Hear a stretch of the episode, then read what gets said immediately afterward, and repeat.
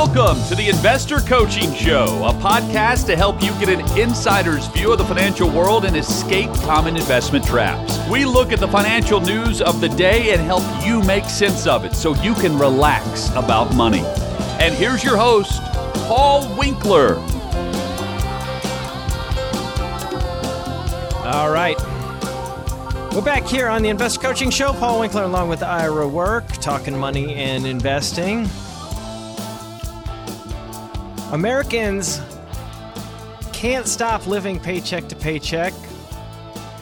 They uh, something from C N B C, they, they have stashed away, once they've stashed away their four oh one k savings, workers' understanding of where their money is going is mixed. Nearly half, forty-six percent, don't know what investments are in their four oh one k. Uh, I, it's probably even more than that. They they may say they know, but they really don't. Um, fifty-four percent.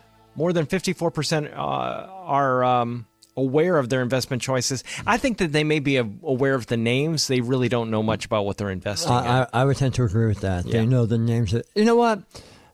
Actually, it wasn't. I was in the business seventeen years, and I was putting together portfolios for people. I, I worked for those big houses, like you know, Scherson and my brother and Smith Barney. Mm-hmm. And I was trained to sell mutual funds. And I did not know what was actually in the funds. Yeah, I knew names. You probably so knew the track record, right? I knew what the track record was, yep.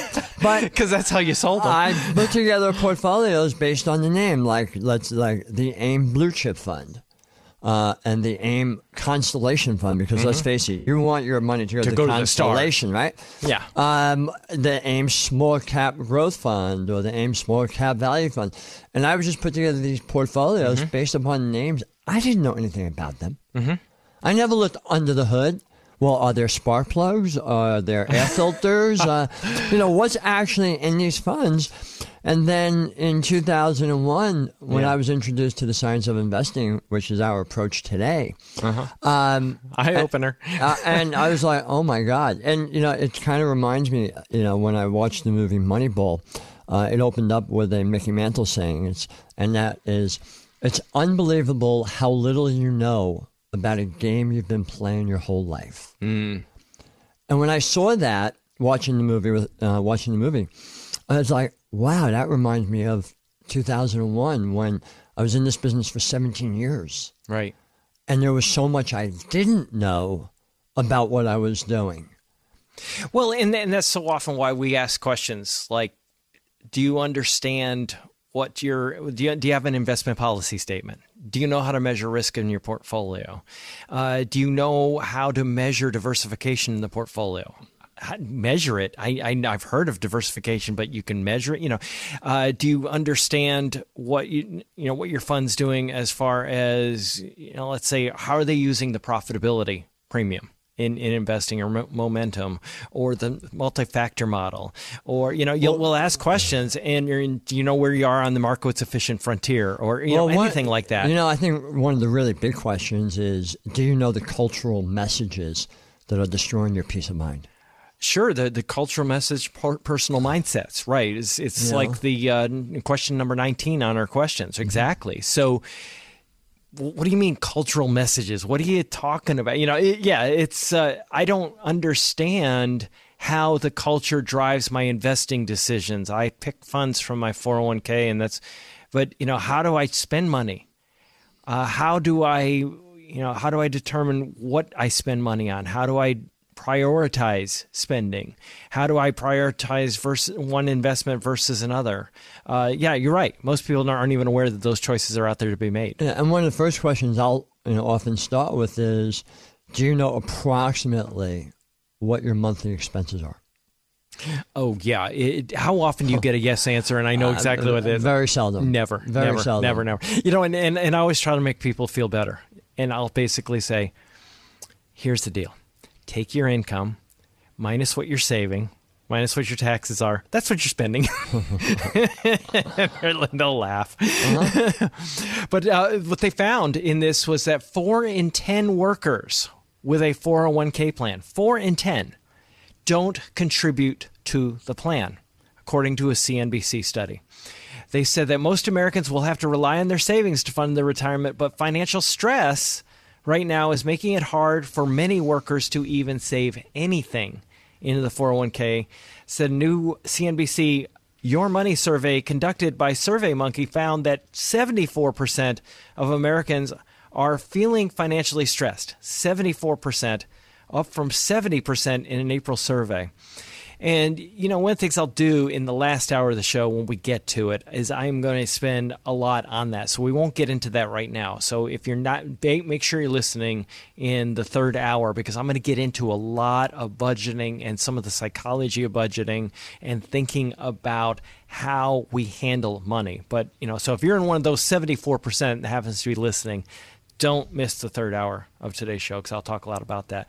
But they said that they're feeling financially stressed, and that is up, uh, it said about thirty-seven percent, up pretty significantly from the last survey. Uh, up thirty-seven per, about thirty-seven percent of respondents indicated that they are very stressed about their personal finances, compared to about thirty percent in April.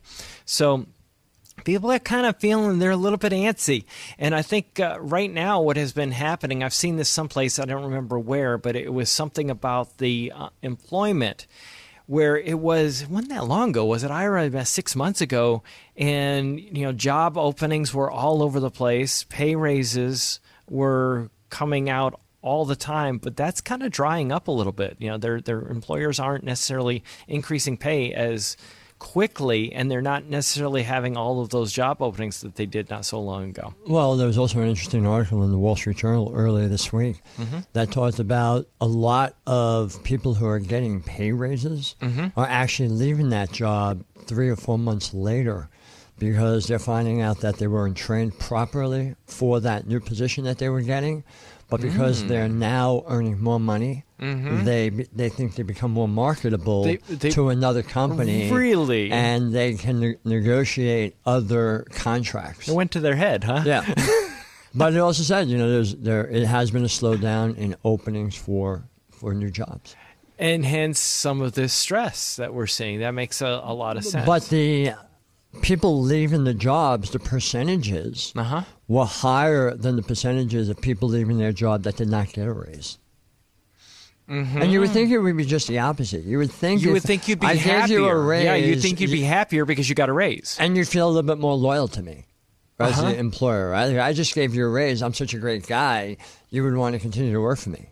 Oh, that that's just really interesting.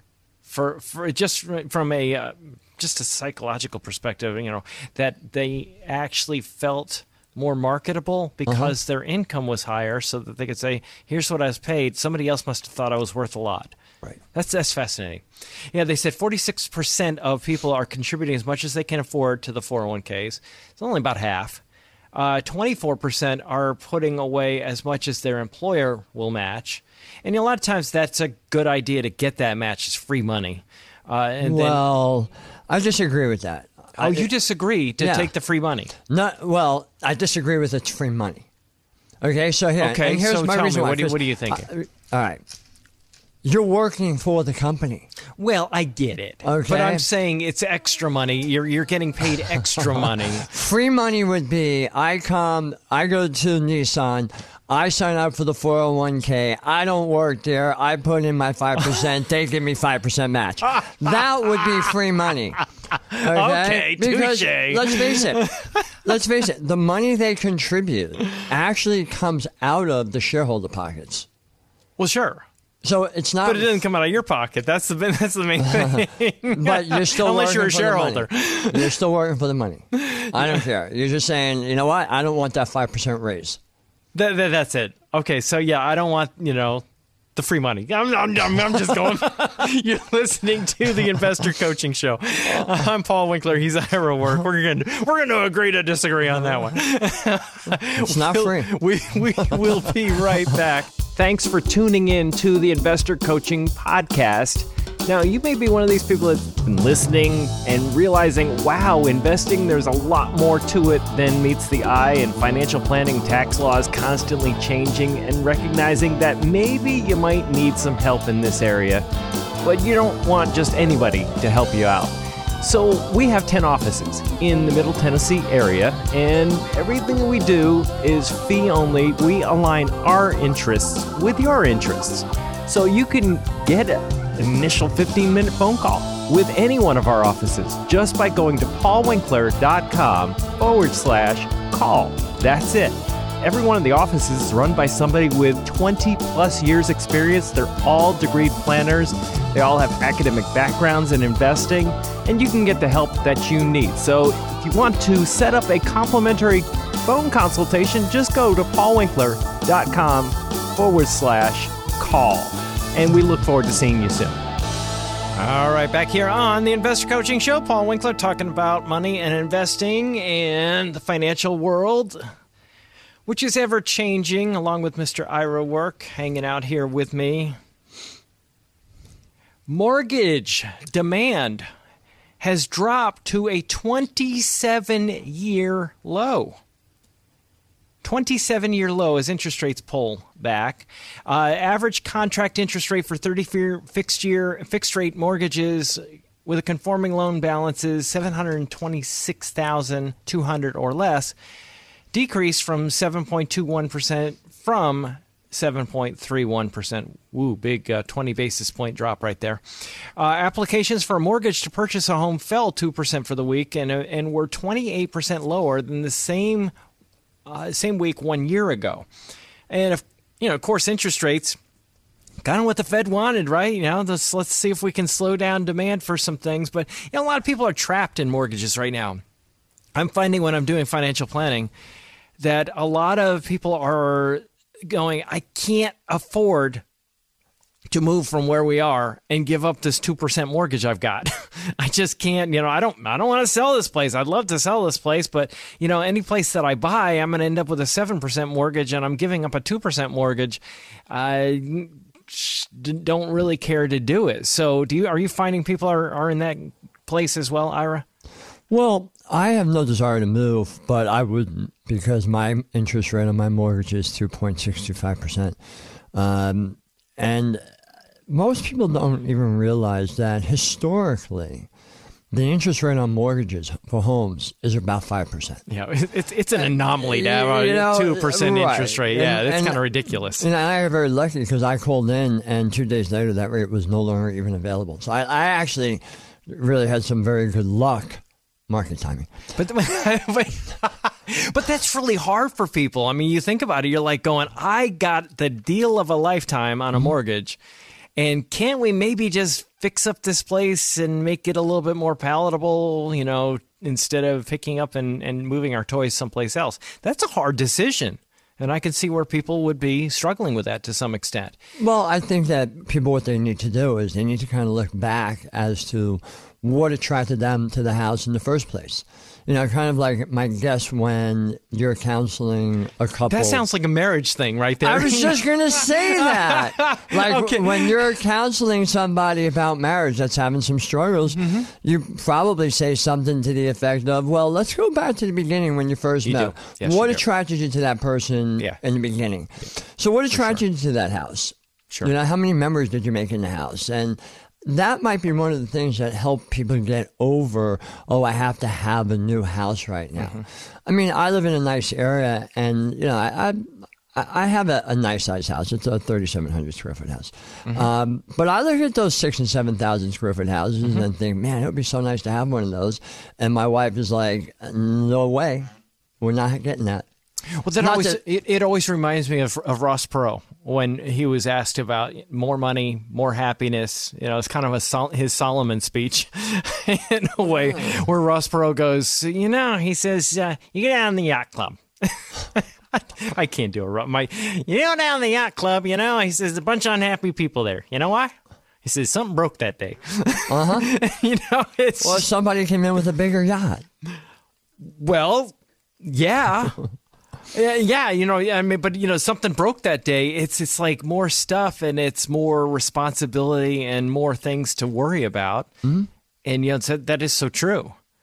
And that, that was, but I thought it was so interesting. One of the richest guys in the world, you know, saying, you know, something broke that day. You know, just don't necessarily think that just because you got more means means you're going to be happier.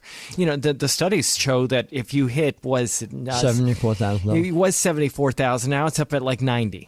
Well, if, if we if what if you get up to ninety something thousand of income, that you don't get that much more happy, and it's called a marginal utility curve mm-hmm. uh, in economics. You don't get that much more happy with extra income. It's just well, it's just like I got what I need, and and I don't how many you know.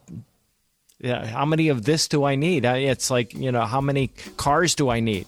Uh, you know, it's like I can't drive more than one car at a time, right? I was just thinking at one time, I only need one. Well, exactly. Yeah, so you look at that and go, you know, I, I get to the point where, you know, I've gotten the stuff that I want, and then now I've got a responsibility. Because, and, you know, the, the level of assets that people have, you know, they get a high level of assets, and then all of a sudden they start to get a little bit antsy because they're, they're thinking, I can lose this. I could lose this. You know, that's where their minds go. Yeah, people don't realize that happiness comes from within, and happiness comes from having a purpose. Hey, this is Paul Winkler. Hope you enjoyed today's edition of the Investor Coaching Show. You want to learn more about what we do, go to our website, paul winkler dot com. You can watch some of the videos there, and if you're not already a client, you can set up a free initial consultation. Until next time, I'm Paul Winkler, reminding you that I believe that more educated investors are more confident investors, and confident investors are more successful investors. Have a great one.